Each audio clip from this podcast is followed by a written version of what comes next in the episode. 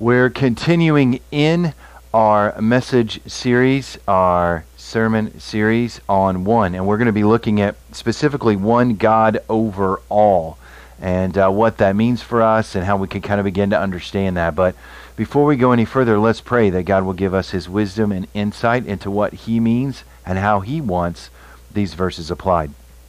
God, we thank you for the opportunity um, to realize this truth that you are over all. And we pray that our heart and our mind, our life, our very soul will be laid before you as we seek that. We know what it is to struggle and make decisions in life, and we pray that the Holy Spirit will give us insight into the meaning of your word and also how we become more like Jesus Christ in it. So bless us during this time while we understand your word and then respond as you lead us to. In Jesus' name we pray. Amen. So when you look at and think about one God over all, there's this this kind of tension, this burdenous love that God has in this understanding that um, we would not let any circumstance circumvent our contentment, love, joy, peace, hope, um, because of our strong relationship with God. That we wouldn't put those good things down in order um, to interact with the circumstances around us, that our relationship with God would be strong enough to be able to weigh those. And, and it's not that God is any stronger or less strong, but it's more about us being committed in understanding that God is over everything and allowing that to help us to live in freedom regardless of anything that goes on around us. Now, I'll say this if you don't have a relationship with God, you will very, very easily lose contentment. You'll lose joy.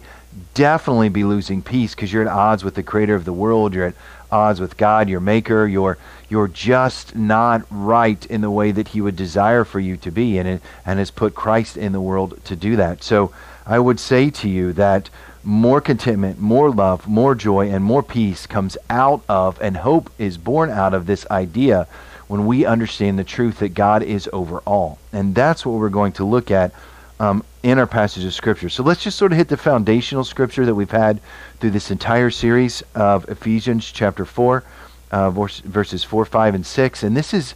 These verses are meant to unify Christians everywhere, to help us to see what is common among us all, measure that we all share, what is the fuel for our boldness and courage, regardless of what's going on around us. So, Ephesians chapter 4, verses 4, 5, and 6. There is one body and one spirit, just as you were called to one hope that belongs to your call one Lord, one faith, one baptism, one God and Father of all, who is over all, through all, and in all.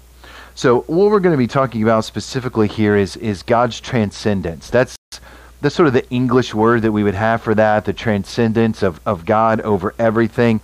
So transcendence literally means overall, you transcend everything.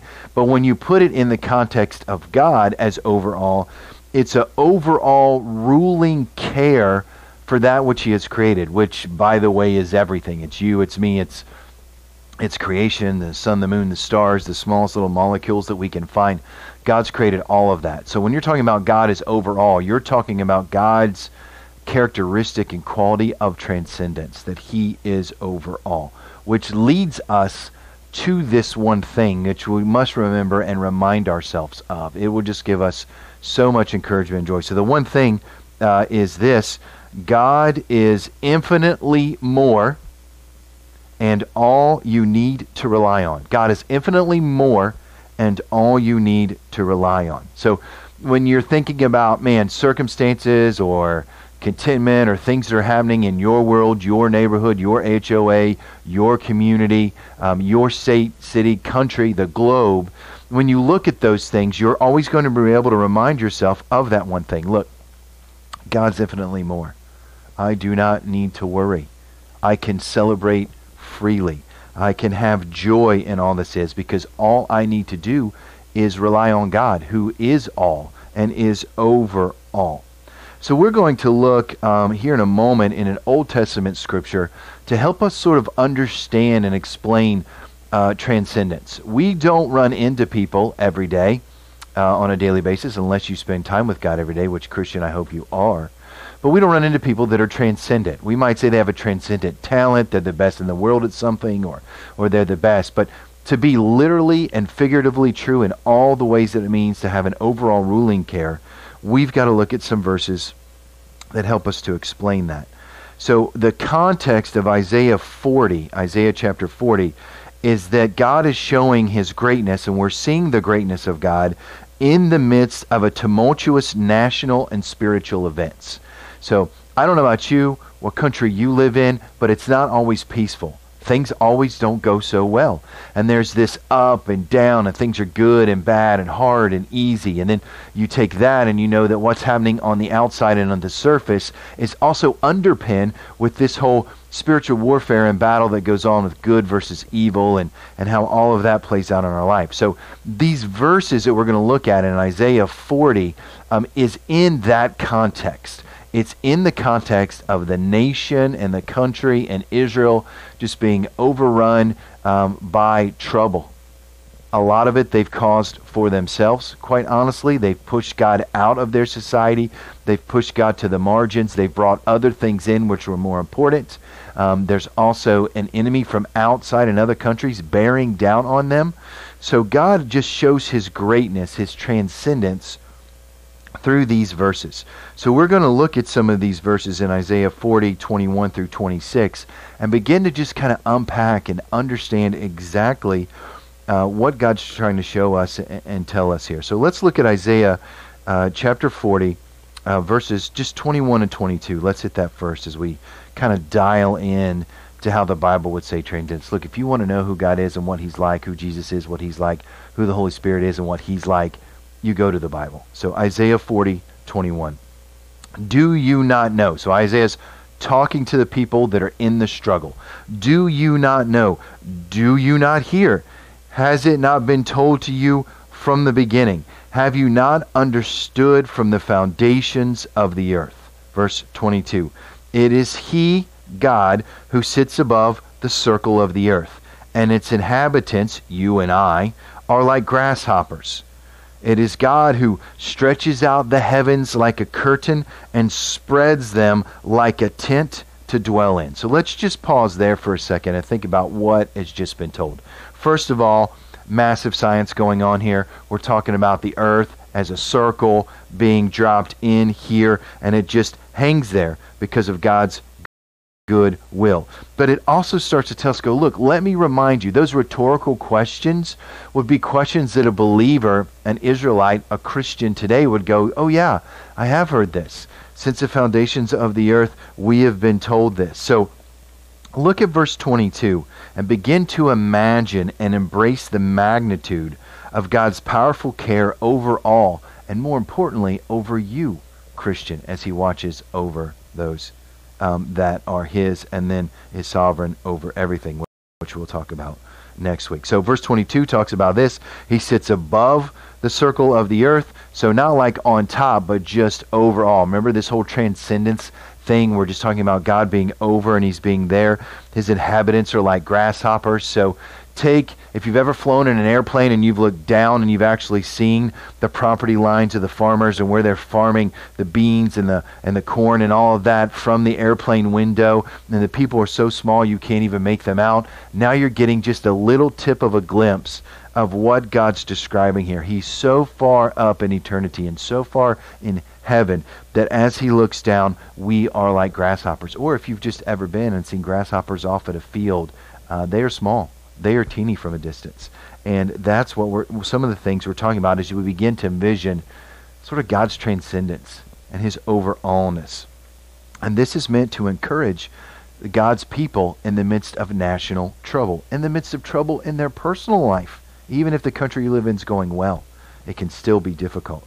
And it also says this in 22 He stretches out the heavens like a curtain. I have hung I don't know how many curtains in homes that I've lived in uh, for my wife. So she stands back, make sure it's level, make sure it's right. But I have taken that fabric and I've fanned it out and stretched it out and let it ripple and fall and pool at the bottom on the floor. So I know what it is to understand this like a curtain. And that's what he does with the heavens. Now, what we're talking about with the heavens here isn't capital H heaven, though it is massive and e- eternal. But we're talking about the little heavens like space and the cosmos, the sky, um, all those things that are out there, how the Hubble telescope can look to the end, far beyond Mars, far beyond Pluto. But all of creation, he, God can just grab it like a curtain and just fan it out and just spread it forever. And he just hangs it there. Then it goes on, and says not only that, but he spreads it like a tent in which we live under. So now you've got this, he fabric, he puts it out, and we're just in there, and we're shooting these little teeny you know, probes out into this little thing and trying to see this. And we're always discovering. I just read the other day an article where we discovered a new comet. One of our long range probes just caught, uh, well, you would say, a, a random, not before seen comet just streaking through the cosmos. And God did that. God's like, spread out the heavens, bing, and He just sends a, a comet out for us to find, and joy and revel in, and how big the space is. So this this passage of scripture, these two verses, are helping us to just kind of look out there and go, man, God's over all of that. Right? And maybe you remember that little song when you were a kid. He's got the whole world in his hands. He's got the whole wide world in his hands. You know, God is just, you know, the earth is the footstool and he is just there over all creation. And when you start seeing that magnitude of God that powerful and that eternal and that just wise, all of our problems seem small. All of our problems seem small. And we understand that mentality of not letting uh, circumstances overwhelm us. We go on vacations, right? And when we lock the door to that house and jump in our vehicle or get on that airplane to go, we want to leave all of that behind. We just want to leave that home, take a vacation from our problems and God's and why is that? Because the further distance you get away, the the better you're able to relax. The better you're able to enjoy your time of relaxation. And maybe it's it's headphones and a, and a coffee in the morning in your Bible. Maybe it's just a quiet place or the outside or the inside or some some private little devotional area that you have. We know what it is to get away and God's like, "Look, I am so far above all things. My ways are so high. My ways are so good that you don't ever have to worry about what you're facing. Not because I don't care about your problems, but because He's got this. He's got this. Look at verses 23 and 24. He's giving us sort of um, blinders that can come in front of our eyes here in these verses that can get us and distract us from the enormity of who God is uh, verses 23 and 24. So, still talking about God here. Who brings the princes or ruling authorities to nothing and makes the rulers of the earth as emptiness? At this time, Israel is being um, just onslaughted by other countries and other cities' armies. And they're just in this constant cycle of oppression and being enslaved and just being tortured and tormented. And Isaiah is just speaking, who brings these to nothingness? God does. Verse 24. Scarcely are they planted, scarcely sown, scarcely has their stem taken root in the earth. When He, God, blows on them, they wither. The tempest carries them off like stubble. So God's using through Isaiah this example of like, look, I know as you begin, well, let me just say it this way we may look up to leaders, but we should look beyond to God. We may look up at circumstances and get caught navel gazing, like, oh, woe is me, or something jumps in our way and wants to get our attention, major pandemic, economy struggles, persecution, missing family members, illnesses, uh, other things that can be good, promotion, uh, marriage, kids, new house, new home, safety, security, all these things can jump in their way and get us from looking beyond to who God is and start looking at, at, to the left and to the right at, at those things which may distract us. And Isaiah, inspired by the Holy Spirit, is just simply saying, look, these things are, are so temporary. So don't get so high up on the mountaintop celebrating that you forget that God's given you every good thing, James 1:17. Don't forget that even though how low of the depths you are, Psalm 23, that, that God is there and He walks with you because God is transcendent. He is the one God over all. You don't need to worry. You don't need to be concerned. You just need to be faithful.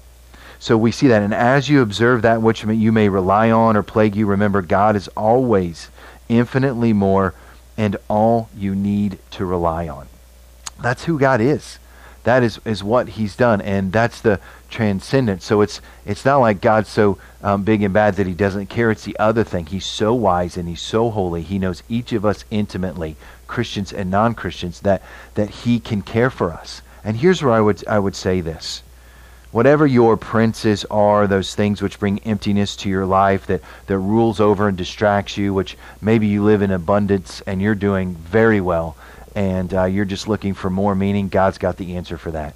Or maybe you're in generational poverty and you're just wondering, how can I ever get my family up out of this? God, who is sovereign and transcendent over all, who rulingly cares over everything, he can do that.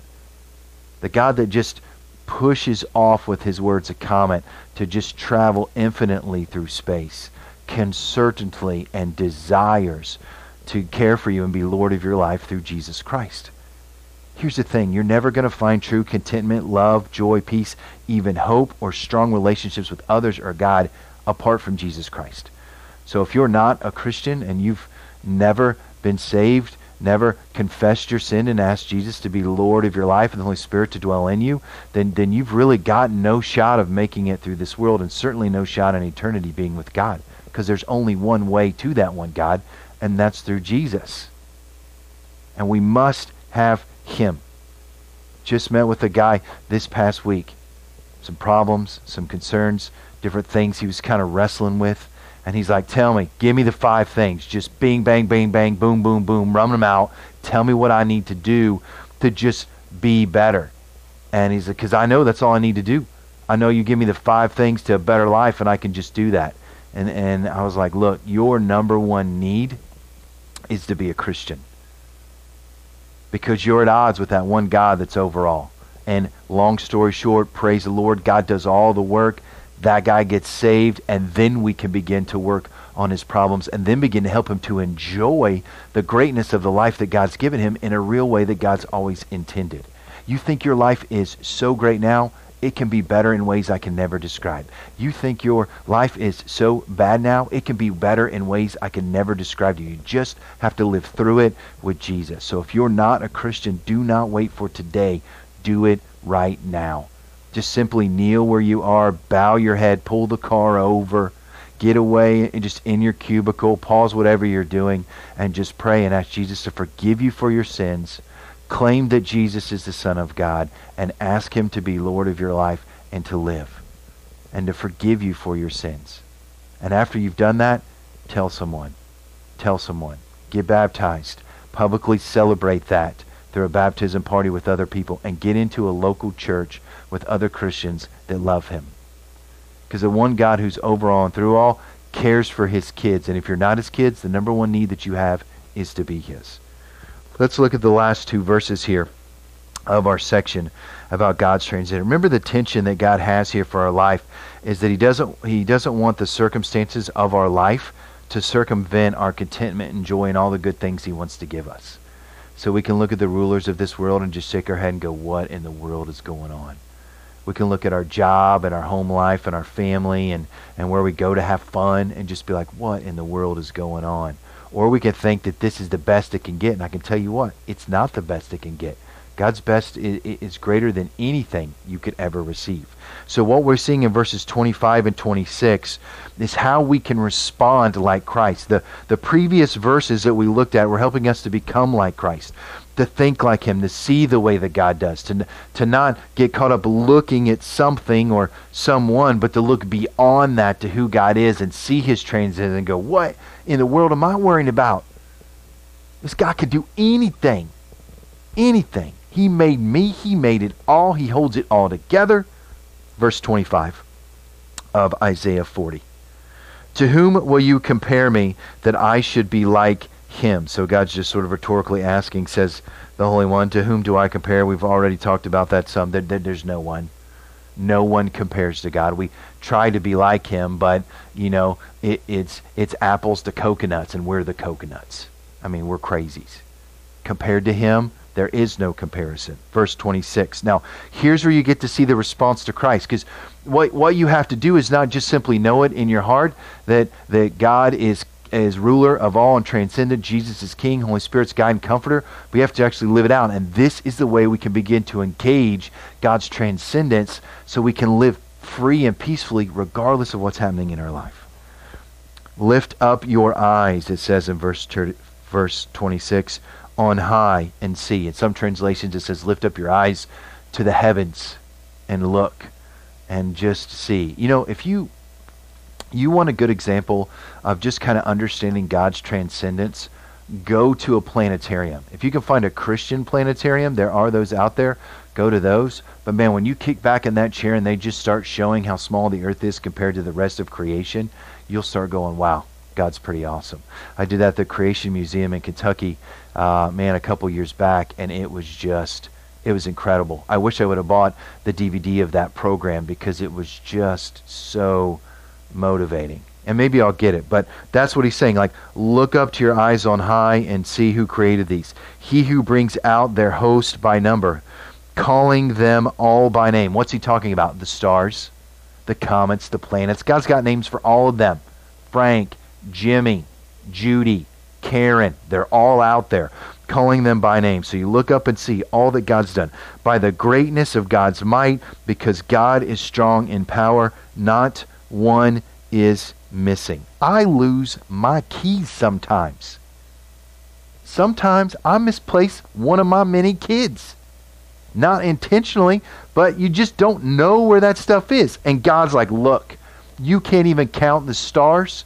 We can't see the end of space. We can't begin to understand what's out there. We keep looking for other earths that maybe we could inhabit. Take Jesus there. But as we look at all of those things, God's like, look, not one misses. I know every hair on your head. I know every bird that dies. I know every star by name, every comet. He knows places and things we've never even seen. They all have names, just like you do. His precious, chosen, unique one that he is made only one of. And non Christian, I'd say that to you. You are unique and valued and a treasure to God and he desires to spend all of eternity and to help you through this and guide you through this life. So I just think it's incredible for this. So what does he mean when he says lift up the eyes on high to see and look to the heavens? Get a little perspective. Next time you're on a flight or whatever, look out the window and just pray and go, God, thanks for this perspective. Because there's so much more to life and so much more to eternity.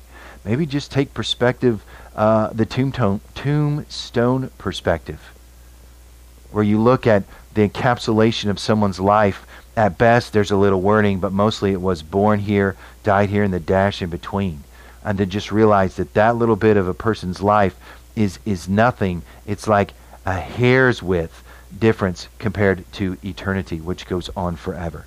And God oversees that. So take, take a step back. That's what I'd say to you. If I could challenge you to do something today, especially as a Christian, take a step back and get a little perspective on life. Try to see as God sees, the way that He would desire for us. And then it talks about God's power and strength is expansive. And it's also personal to you. So that's why you get that phrase, right? You're looking out. He's talking about the cosmos. He's naming all the stars, which we still do, right? This is star number. This is Sirius star. This is uh, AB245.J76. We name all the stars too. I think his names are going to be much more poetic and beautiful and elaborate, but he does that. But then what he says at the end of verse 26 is really compelling. Not one is missing. And why would he say that? It's, it's like I tell my kids, like, look, if you ever get lost, there you are, we will find you. Don't worry, mom and dad, we will find you. You're safe. And there's a comfort that goes, not one is missing.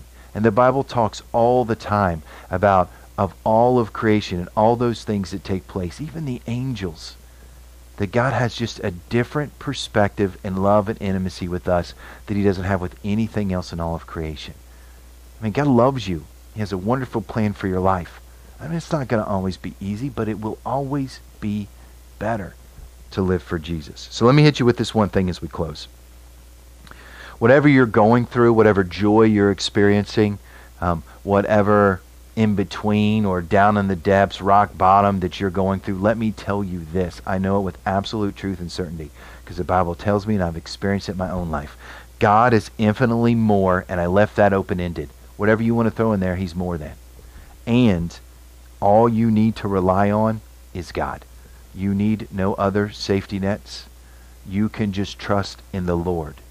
And I'll just tell you from experience, more than likely, He's going to give you a lot of ways to show you He's caring for you.